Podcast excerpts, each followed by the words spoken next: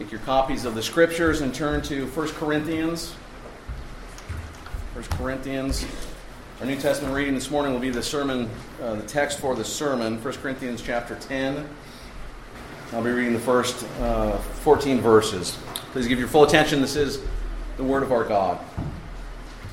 For I do not want you to be unaware, brothers, that our fathers were all under the cloud and all passed through the sea and all were baptized into Moses in the cloud and in the sea.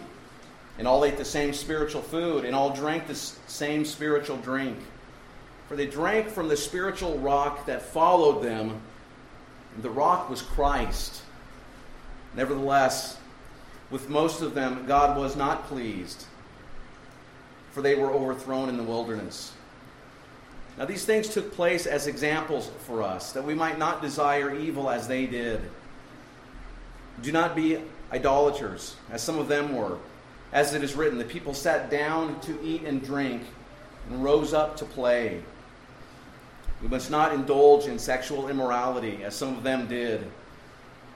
And 23,000 fell in a single day.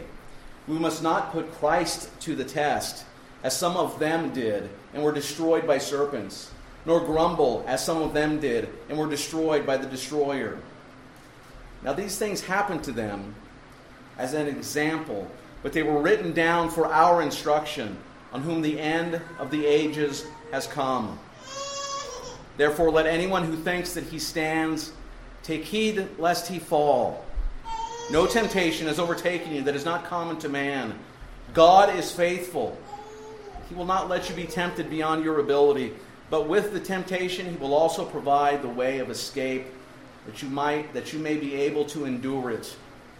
Therefore, my beloved, flee from idolatry. The word of the Lord. Join me in prayer as we ask the Lord's blessing upon the preaching and hearing of His word. Let's pray. Our Heavenly Father, our dear Lord, as we open now your word and we pray that the eyes of our heart might be enlightened, so that we might be able to comprehend with all the saints Indeed, as you have said, what is the breadth and length and height and depth, and to know the love of Christ which surpasses all knowledge, and that we might be filled up to all the fullness of God. Speak to us, dear Lord, we pray. And we pray this all in Christ's name. Amen.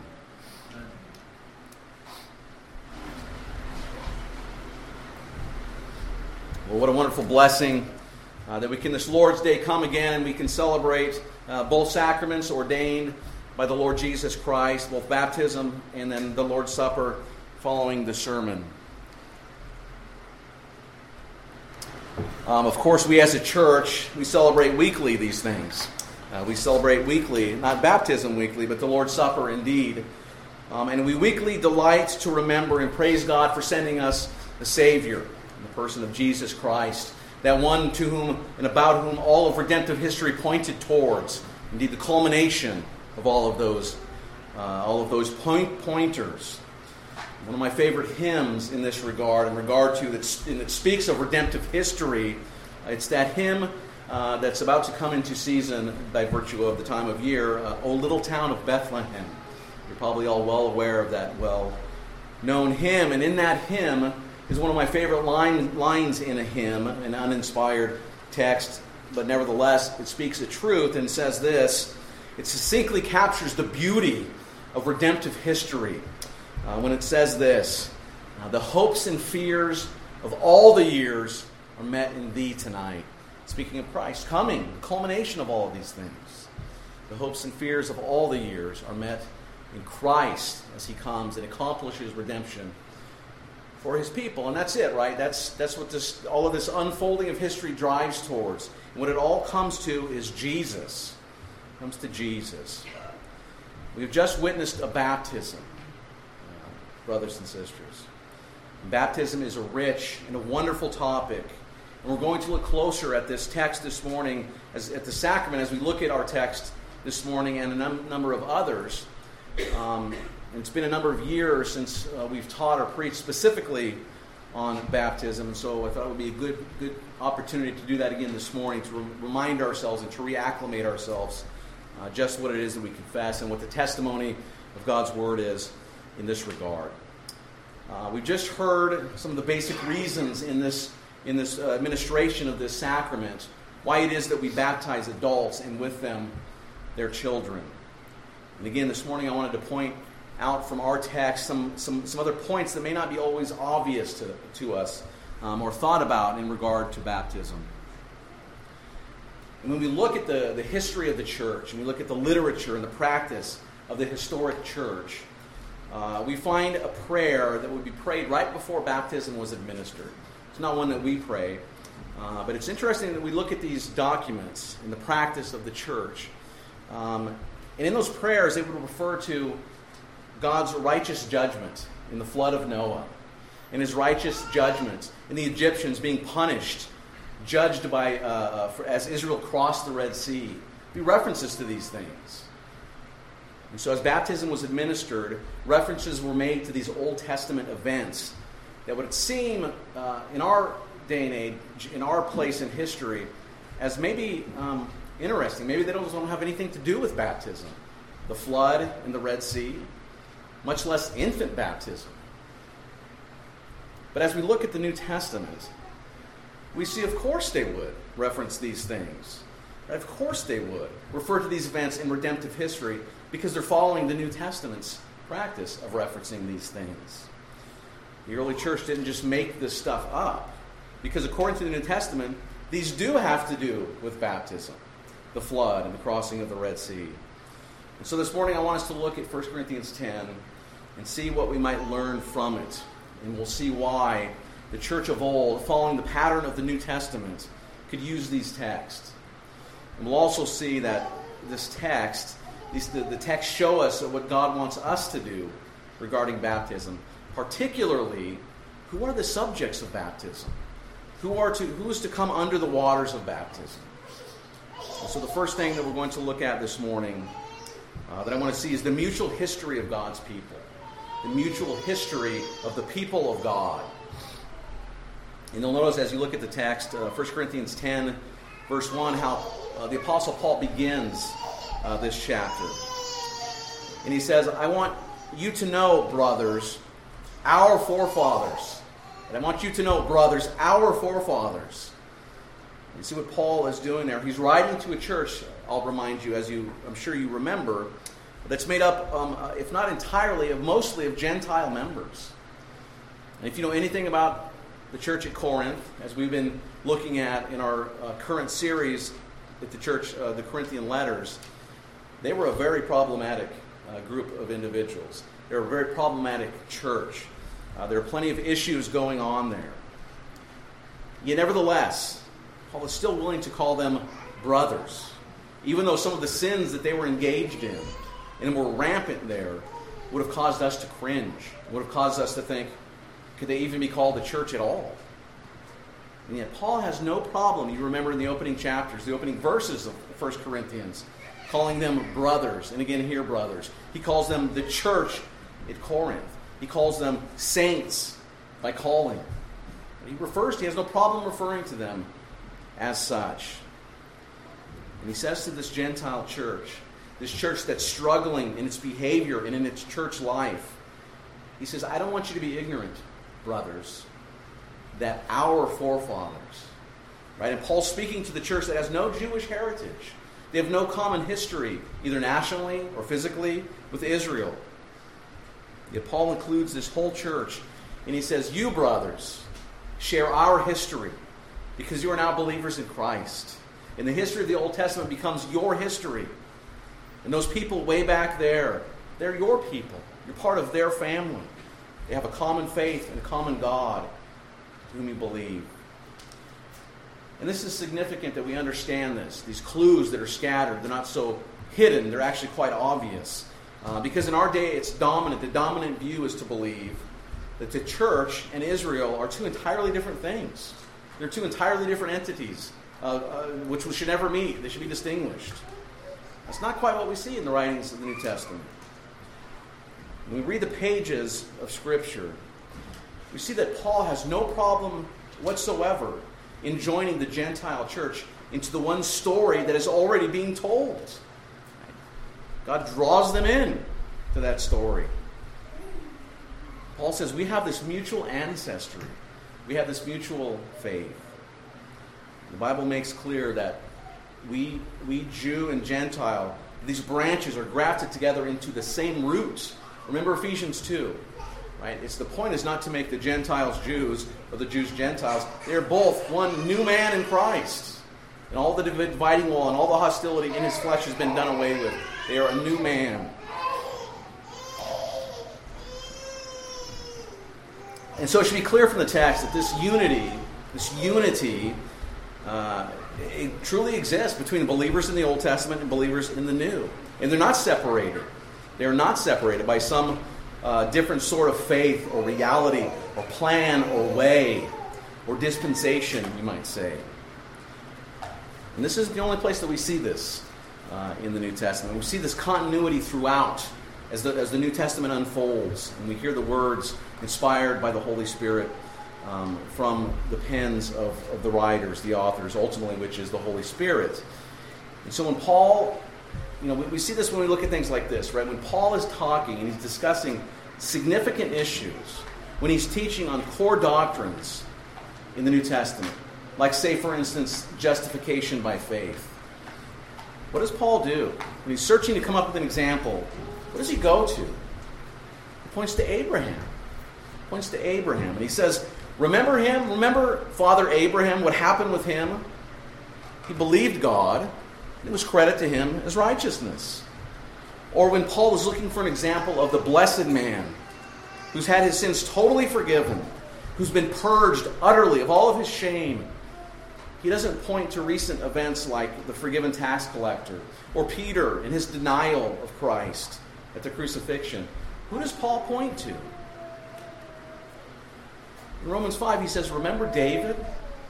Remember David? Oh, how blessed is the man whose sins are forgiven, whose transgressions are covered. Paul makes his case from the Old Testament because it's the history of God's people. There, there are no two people or no two plans. There are the people of God. And God's working and drawing those people in and rescuing them for himself. And so this continuity, according to the Apostle Paul, even flows into the sacraments of the church in baptism and in the Lord's Supper. And we see this next uh, in the text this morning. There's this connection, this mutual history between God's people in the Old and in the New Covenants, the New Testaments. And think about that for a minute, brothers and sisters. What a, what a glorious truth. What a wonderful truth that God calls us, He brings us into His story. Brings us into His story, this unfolding history for the redemption of His people, of which He's made you a part. You belong to Jesus Christ. He is your Savior. He is yours. You are His. This is your history. This is your history, brothers and sisters. And that should be warrant and cause and motivation for praise, great praise and delight of this King and God. Praise Him. Delight in His love, brothers and sisters. Glory to God. Give it to Him alone. And so we see this mutual history of God's people. And then next we see uh, the meaning of baptism. The meaning of baptism. Uh, let's look at what baptism means in the Old Testament according to the New Testament. Right? The New Testament is the Old Testament's interpreter. It, it, it gets the last word, it gets to tell us what it means. Remember the structure of God's revelation to us. There's the preparatory word, and then there are the acts, right? the, the, the, the culmination of that in Christ, and then there's the explanatory word. And so, what does that explanatory teach us about all the preparation the lead, uh, to, to, to the hopes and fears of all the years being met in thee tonight? What does the New Testament say um, about what these baptisms were in the Old Testament? What, what can we learn from that? When we do this, we'll learn something of, we'll see what the subjects of baptism, uh, whom they were as well. And so Paul is clear here. He's very clear about whom he is speaking in 1 Corinthians 10. Again, he says what? 1 Corinthians 10, he says, All Israel, all Israel was under the cloud and passed through the sea, and all were baptized into Moses in the cloud and in the sea. Paul says that there was a baptism that took place in the Old Testament. And he uses these interesting references that perhaps we've not thought about in some time. Perhaps you've not thought about in some time. The cloud and the sea. He says those were a baptism. When he does this, he's teaching us about our present Christian life in doing so. And he's teaching us, he's telling us it's part of history. And so we want to understand what he's talking about here. And so when we think of these things, uh, what does it mean that we're baptized in the cloud and in the sea? Well, what is a cloud? Think in the, in the, in, in the Bible. What is the cloud? Maybe coming to mind for some of you when we go through the Old Testament, you'll notice that the cloud had a particular reference there, a particular meaning. There's, there's, it's, it's full of, of meaning there. And what it is, it's a, the cloud is a sign and a symbol of God's presence with his people. His presence with his people. And so, as we read, when Israel is led out in the Exodus, the cloud is there by day, and the pillar of fire by night. That's God's way of showing that He is with them, to lead them, to protect them. Or think about when the tabernacle is constructed, or the temple is built. Remember what happens. This, this cloud comes, and it fills the entirety of the te- uh, temple, or the entirety of the tabernacle, in order to show what? That, to show that God's presence has come, and He is there with His people. Or think of when the people gather at Mount Sinai. They gather at Mount Sinai. The cloud comes, and when it settles upon the mountain, they know that God has arrived. He is there. And so when Paul references here the cloud, he's making he's clearly making a reference to the presence of God. It's a specific incident that takes place in the Old Testament that we read about this morning um, in Exodus 14. And remember from that text, uh, God's presence is with Israel. It's there in the sign of the cloud. And it's leading them out. It's leading them out, and they're in a panic. The Egyptians are behind them. And we see the cloud leads them out, and then it rises and it goes behind them. And it becomes their rear guard to defend them. And Paul says regarding this cloud, right, amazingly, Paul says regarding this that they were under it. They're under it, and that they were baptized into it. What are we to make of that? Paul calls this movement of the cloud over them, oddly enough, a baptism. And then he goes on to say that the sea, they were baptized in the sea. And that might sound strange to us again, interesting, maybe not in our, on our radar, because who was it in that event who were wetted, who were baptized? the Egyptians. The Egyptians were the ones that got wet. He clearly refers to it as a baptism. The sea is referring, of course, to that very event, the Red Sea. It's this well known event. It's the great redemptive event of the Old Covenant. The Exodus, the crossing of the Red Sea. Behold the salvation of the Lord, remember, from our text. And remember, if we look at what was going on, what happened leading up to that passage in Exodus 14, it's even referenced in Exodus 14. Um, and in our, in our text in the New Testament this morning, um, we see that God had sent the angel of death, remember, on the night of the Passover. And to where Pharaoh finally says he's had it, and he says, Take your people and get out of here. And the Israelites, they made their journey, and they're going in haste towards the promised land. And then they realize that Egypt is now following them. And that Pharaoh has again changed his mind that he wants to come after them and bring back his labor force. And do you remember? You remember what our forefathers in the faith, right, these mighty and courageous and brave men, remember what their response was to Moses? Verse 11, Exodus 14, says, the question comes, Is it because there are no graves in Egypt that you've taken us away to die in the wilderness? What have you done to us in bringing us out of Egypt? Is not this what we said to you in Egypt? Leave us alone that we may serve the Egyptians. For it would have been better for us to serve the Egyptians than to die in the wilderness. Not included in the chapters of the heroes of faith, uh, in the, those, those culminated books that you get. Not courageous, brave, and mighty men. They're complaining to Moses. They're saying, You brought us here out to be murdered by this army that we, there's no way that we can fight? This is not the height of faith of Israel. They're panicked and they don't know what to do. What does God tell them? He tells them, he, God tells Moses to instruct the people that God is going to be with them and God is going to be for them. God is going to fight on their behalf. They need but to be silent and behold the salvation of God. And notice when they come to the Red Sea, right? Again, they don't think, right? They don't. Their, their expression, their reflex is not. It's Baptism Sunday. Fantastic. That's not the attitude of their hearts. Their spirits are weary. This is what we've been waiting for. Where we make our profession of faith, and everyone knows about our commitment to God, the God of Israel. It's not, as what, it's not what's going on.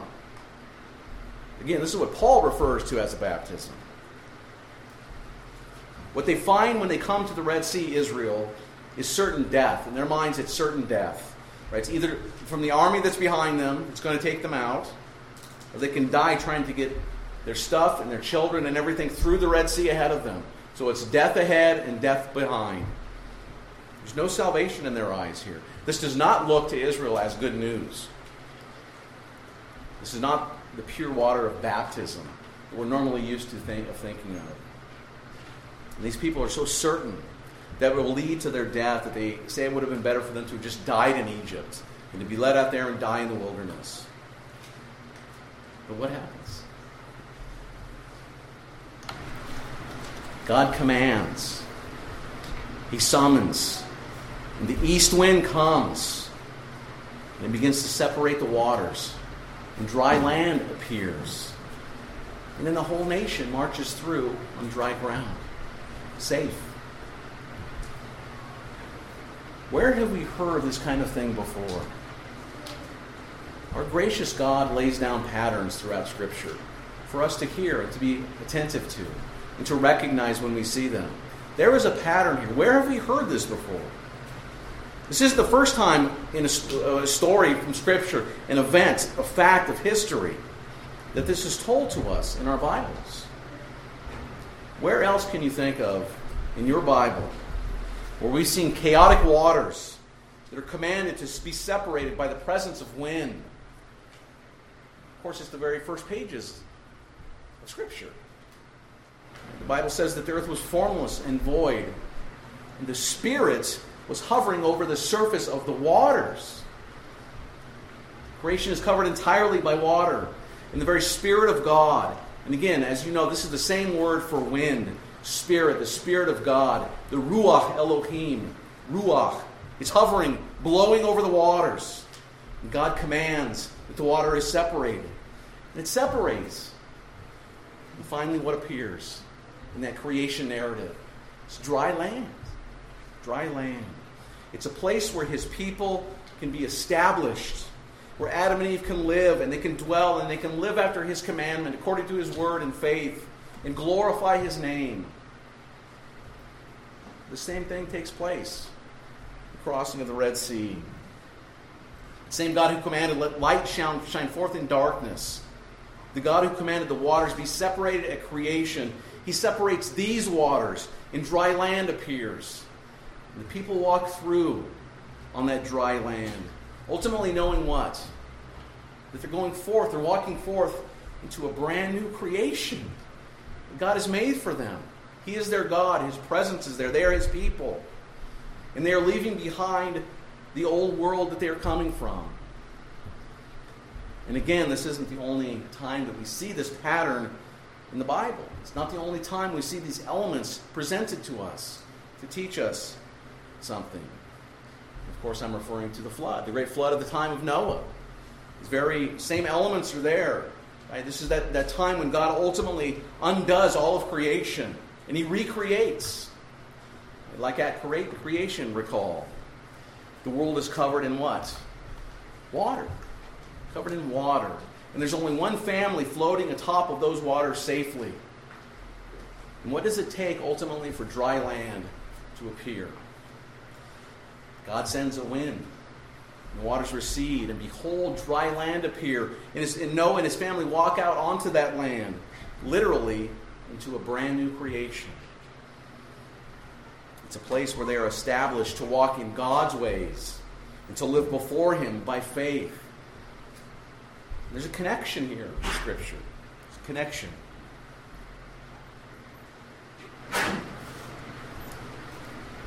And the connection is made not only uh, in the pattern that we see, but in, in the, the, Apostle Peter in 1 Peter chapter 3, uh, verse, around verse 20, um, he refers to the flood in reference to baptism. He calls it a baptism. So we have the, the, the, Apostle Paul referring to the crossing of the Red Sea. That was a baptism. And we have Peter. He's able to look back at the flood and he says, that was a baptism. And there's one family floating atop of those waters. That was a baptism. There's a Red Sea that people go through. That's a baptism, Paul says. And as these people walk through the waters of the sea, right, again, because God sends a wind and dry land appears, and behold, a new creation is being entered into by Israel, God's people, calling out of Egypt. And notice as Israel passes through these waters, Egypt is left behind and they are renounced. Israel is done ultimately on that side with that old way of life, and they're being issued forth to walk in a whole new way of life. And God is calling his people there. Calling his people by name through this action. He's calling them to renounce that old life. His name has been placed upon them. They have become his people through this action. And they are called from that time forward to live for him in faith, trusting and believing, relying upon him. Again, notice in Exodus 14, before he parts the seas, they have little or no faith. Right? Remember, they're grumbling, they're complaining, we're going to die. Which is interesting. Prior to their baptism, they don't give a grand profession of faith as the entrance into that baptismal event. Again, it's very weak or little, if, if, if at all. It would be better for us to die than to come out here and be slaughtered. It's only after, you see, it's only after the crossing of the Red Sea that they turn back and they see Egypt dead in the water. And they say, Now we believe. Notice faith comes after their baptism. Again, look at Exodus 14, uh, verse 31, the end of that our Old Testament reading. Exodus 14, 31. There's Israel saved, and they see the Egyptians dead on the seashore. And in verse 31, it says, Israel saw the great power that the Lord used against the Egyptians. They saw the great power of the Lord against their enemies. And it goes on. So the people feared the Lord, and they believed in the Lord and in his servant Moses. It's prior to the event that faith comes. The New Testament clearly calls this action in Exodus a baptism. You see the pattern the Scripture is, being, is laying down for us. God is teaching us here.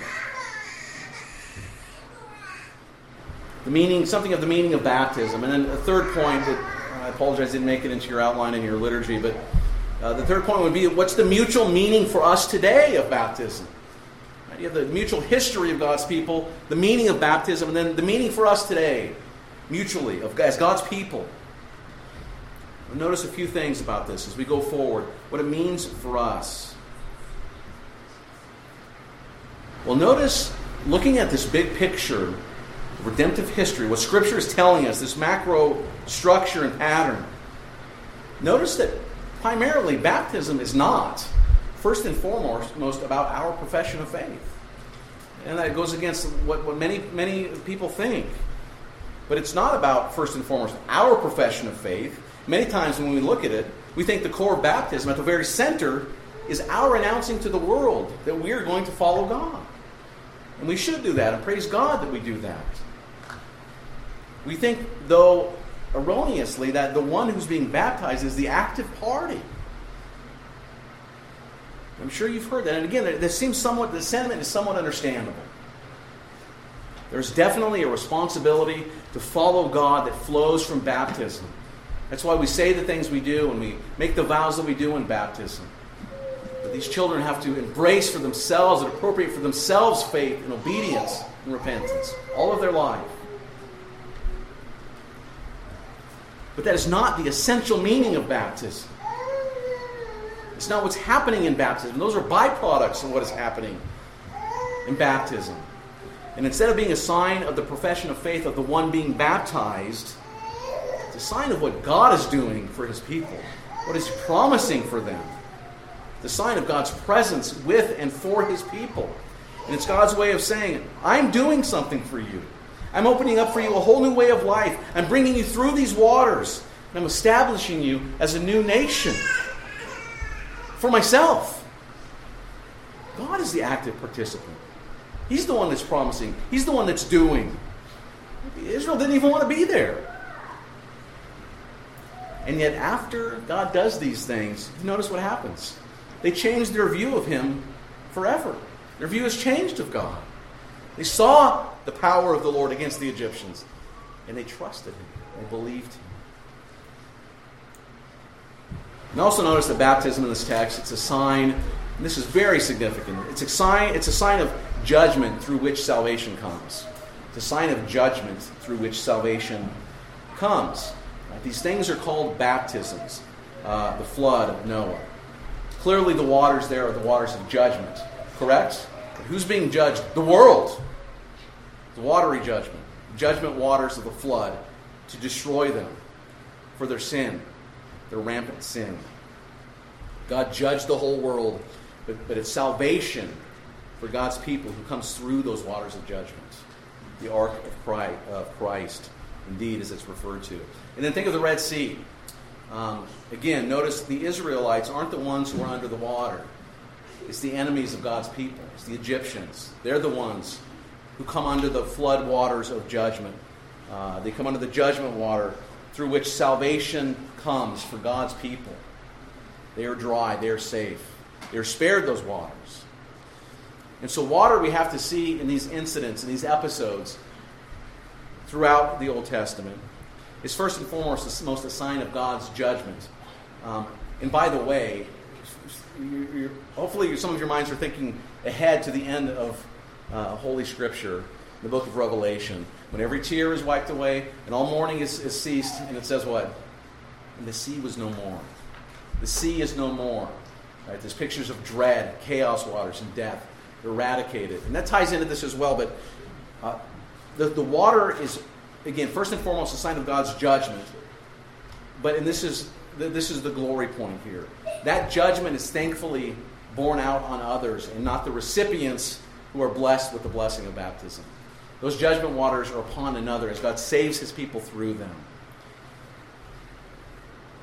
And notice through these, these episodes that we're looking at in the Old Testament, who was there?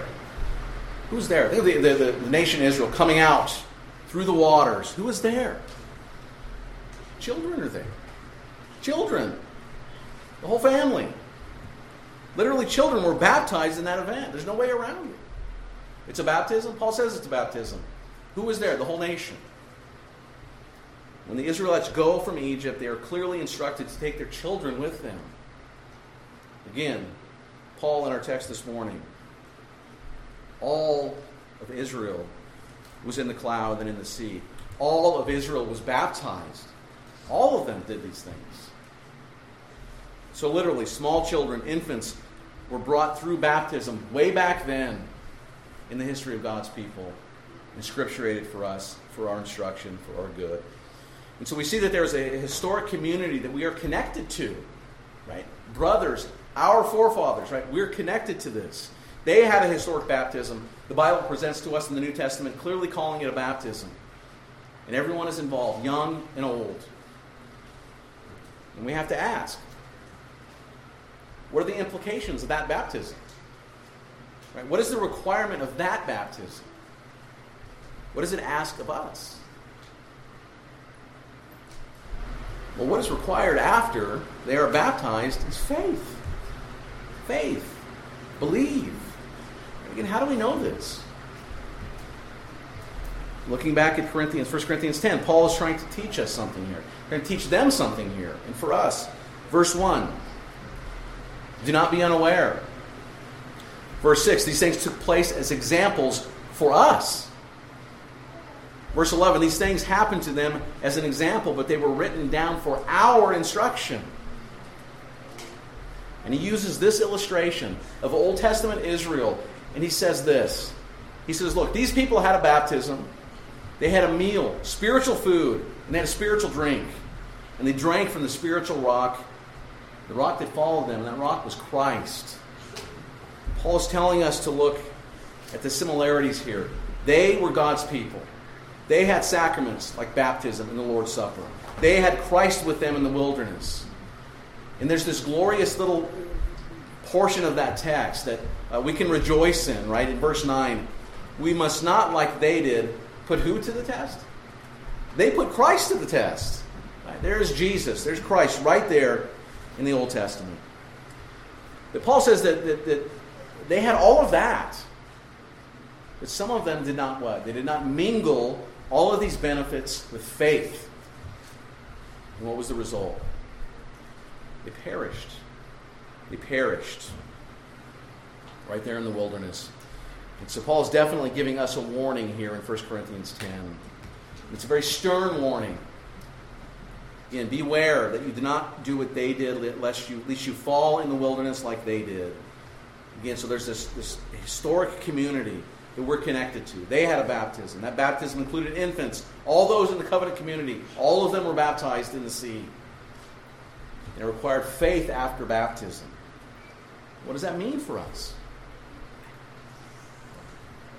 Well, we saw in the Old Testament that the baptisms refer not to signs of the participants' faith first and foremost, not even merely as signs of salvation, but rather they were signs of judgment waters through which salvation comes. Right? These waters are signs of, of judgment through which salvation comes. They're redemptive judgments. And that's glorious. It's, not, it's redemption through judgment. And in each of the Old Testament examples that we've looked at, both adults and their children were involved in baptism's watery judgment that led to their salvation and ultimately to a whole new creation. God establishes them as his people. See the pattern is being laid down there. Scripture is teaching us. And we look at this and we have to ask is this still true in the New Testament? Is this true? Is this is how, is this how baptism is spoken of in the New as well? We look at the imagery that's used in the New Testament, and we see that it is. Again, in Peter and in Paul. And we can look at the end of, end of uh, the Gospel of Mark, um, the end of chapter 10, Mark 10, and, and recall this, this episode where James and John come to Christ. And they ask him, and they say, We want to come into you. When you come into your kingdom, we want to sit at your right hand and your left. And you remember how Christ answered them? Christ says, Can you be baptized with the baptism that I'm about to be baptized with? You be baptized with that which I'm going to be baptized? Very interesting. What's he referring to? Referring to his crucifixion. Christ looks forward to the cross.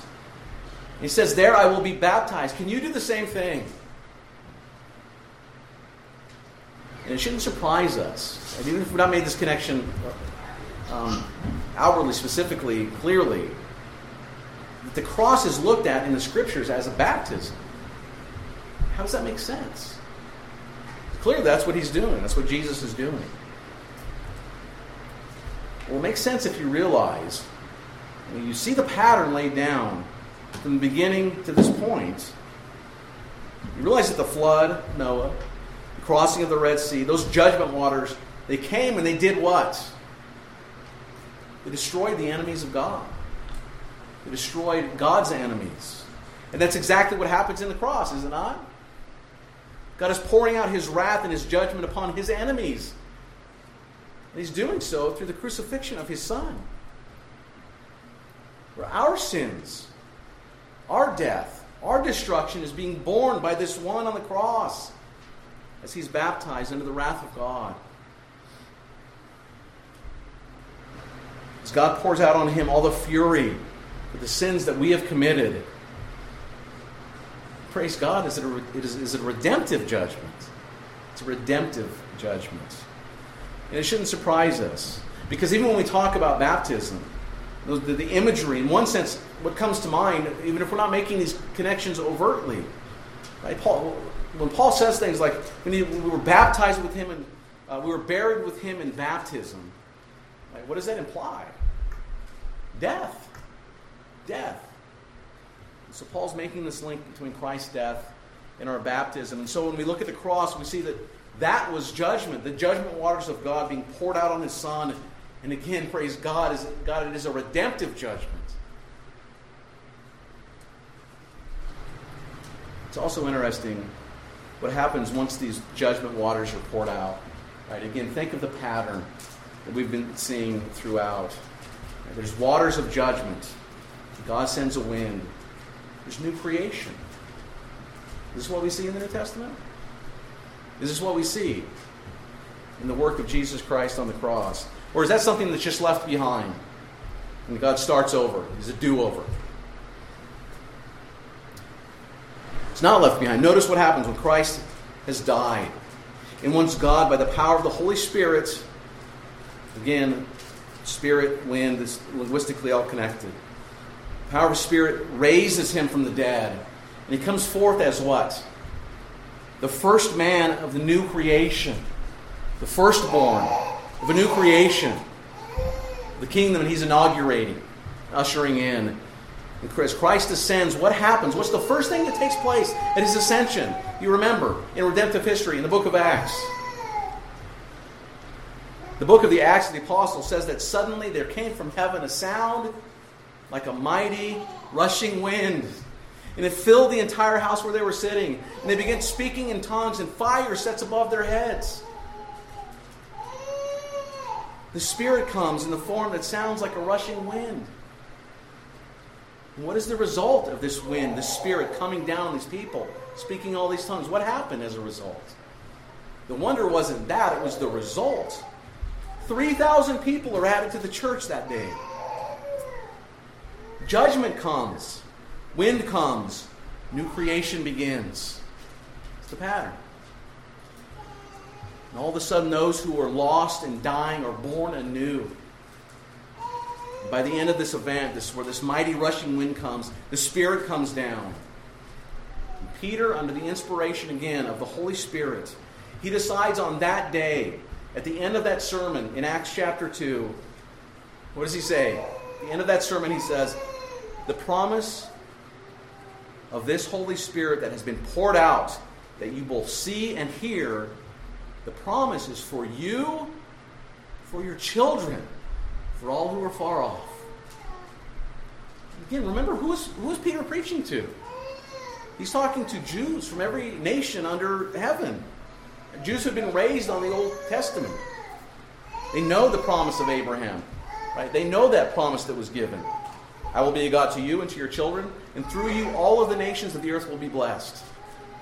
He's speaking to Jews who know that when God redeemed them from Egypt, their children were part of those promises.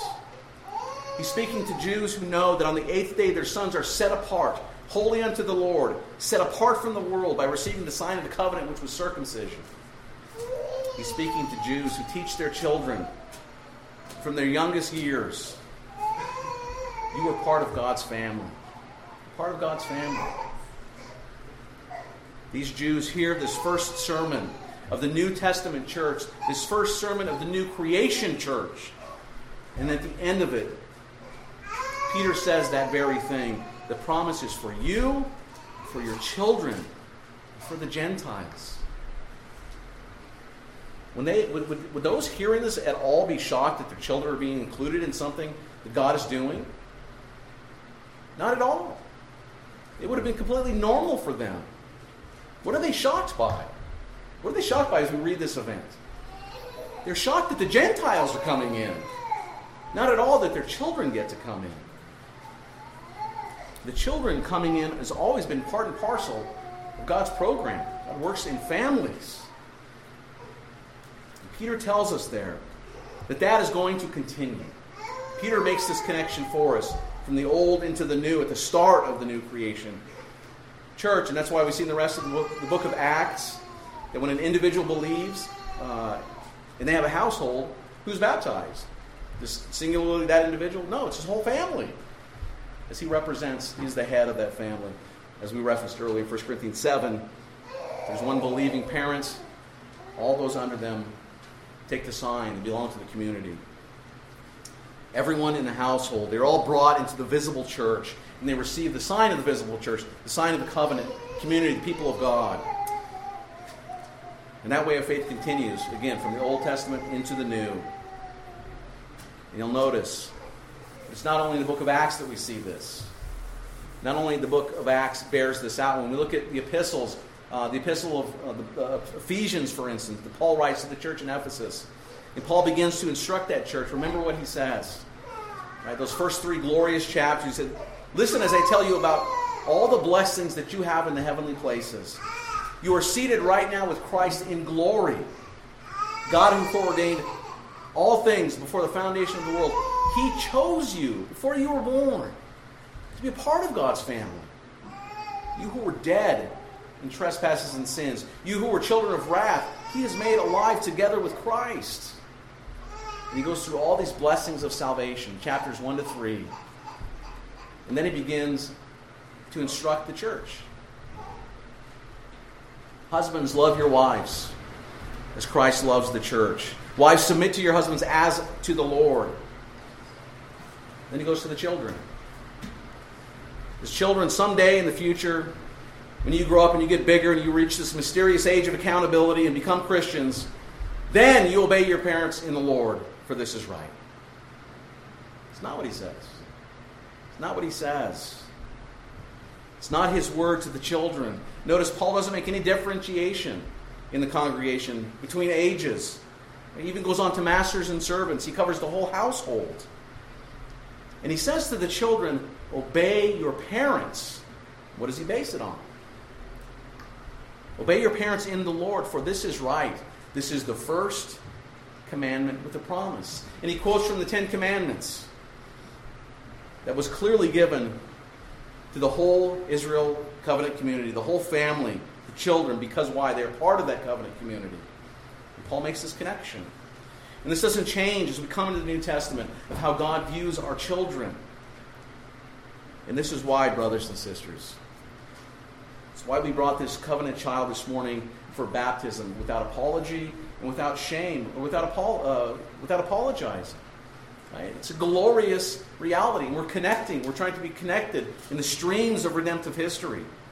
We affirm what God has done and what He has said through all of history that He is a God for us and for our children after us. Notice that these waters, they're just the beginning of our walk, of their walk with Christ. These waters will call them to believe in the Lord Jesus Christ day after day after day. It will call them to believe and to repent of their sins day after day. These waters will name them. These waters that were judgment for Christ, their Savior, will become for them a sign of salvation as they appropriate and they take hold of and they claim to those promises for themselves. But they will also be for them a warning. Will be a warning just like we're seeing here in 1 Corinthians 10. So, dear brothers and sisters, you who have yourselves come under the waters of baptism, never forget, you were named with his own name. He named you in those baptisms. To you are the promises of God, and they demand that you repent and believe every day of your life as you look to Christ your Savior. You see, it doesn't, it doesn't just demand that from the little ones, it demands that from all of us for all life long. Which is, by the way, why when we pour out the waters of baptism, we're required to remind you and to commend and to warn you as a congregation. Remember your baptism with which you vowed to God, you were vowed to God yourself. And as you pass through those waters, you renounce the world and the flesh and the devil. You remember that. Now God is calling you, and He's saying, I blessed you with myself. Don't turn back on those blessings. You continue to repent. You continue to believe. You continue to trust. Walk after Christ. Flee to Him. You see, this is not some sort of strange magical guarantee. This is God's promise and His blessing of Himself for us, for you, dear Christian. And it requires what? It requires of us faith. Faith in the God who gives this gift. And that requirement is not a one time decision, it is all lifelong. It is who you are as believers in the Lord Jesus Christ. We throw ourselves on the work of Christ. We rely, and rest in His strength. We rely in His provision for all of our lives. It's how He grows you. It's how He sustains you. It's how He protects you and guides you. It's because in those waters of baptism, the very judgment that you deserve and that I deserve has already been poured out on Christ. Already been poured out. The one who bore those flood waters and was drowned underneath them so that you and I might be set free. Free not to sin, but free from sin. We might live before the face of God as the new creations that He declares that we are. If anyone is in Christ, behold, new creation. And if we have failed in those things, and when we fail in those things, the glory is that we look back and we cling to those promises that God made when He marked us and called us out of the world. And that we might reaffirm through repentance and faith Christ is ours, we are His. Only by virtue of His strength and His power and His promise. See, baptism shows us that we are God's all life long. We'll not give up on the work that He's begun in us. We're secure in His hand and the hand of the Father. Baptism says to us that God calls us to make not just one decision, but every decision for Jesus. We might all life long look to the one who bore our judgment and in gratitude give ourselves to Him afresh and again and always. And if we have failed, and as we have failed, to repent and to look to who we are, even through our baptism once again. Who are we? We belong to Him. He's borne our judgment. He's given us new life. We are new creations. These waters define us.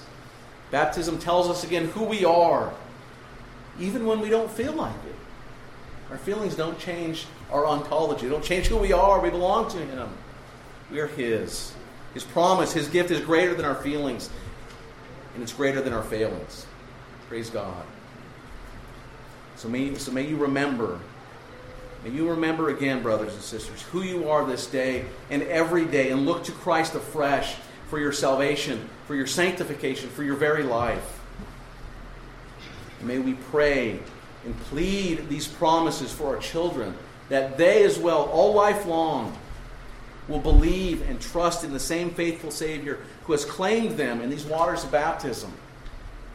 And also remember and rest upon Christ, who is our life and our peace.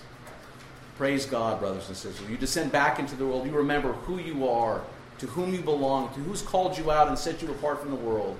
It's our faithful Savior, Jesus Christ. Let's pray.